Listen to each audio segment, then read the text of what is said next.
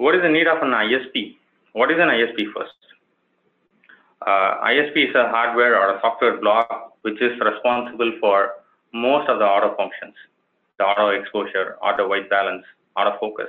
All these things are taken care of by the image signal processor. The image on the left is what you get usually from the sensor.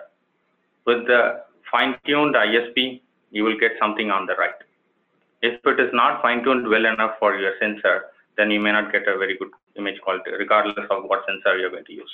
Uh, we, if it is a monochrome sensor, we may not need a full-fledged uh, ISP. Uh, all we need is just an auto exposure, which can be handled in the software or some of these uh, monochrome cameras comes with an auto exposure inbuilt. But if it is a color camera, ISP is a must. And mostly uh, option choosing an ISP is the mo most underrated uh, thing uh, we, underestimate the time consum consumption of uh, integrating an ISP with a sensor, but fine tuning an ISP is the most con time consuming work in the product development cycle. Also, uh, getting an access to these ISP settings is not an easy thing. Prefer partners like us get access to NVIDIA ISP. It, it will not be available for everyone.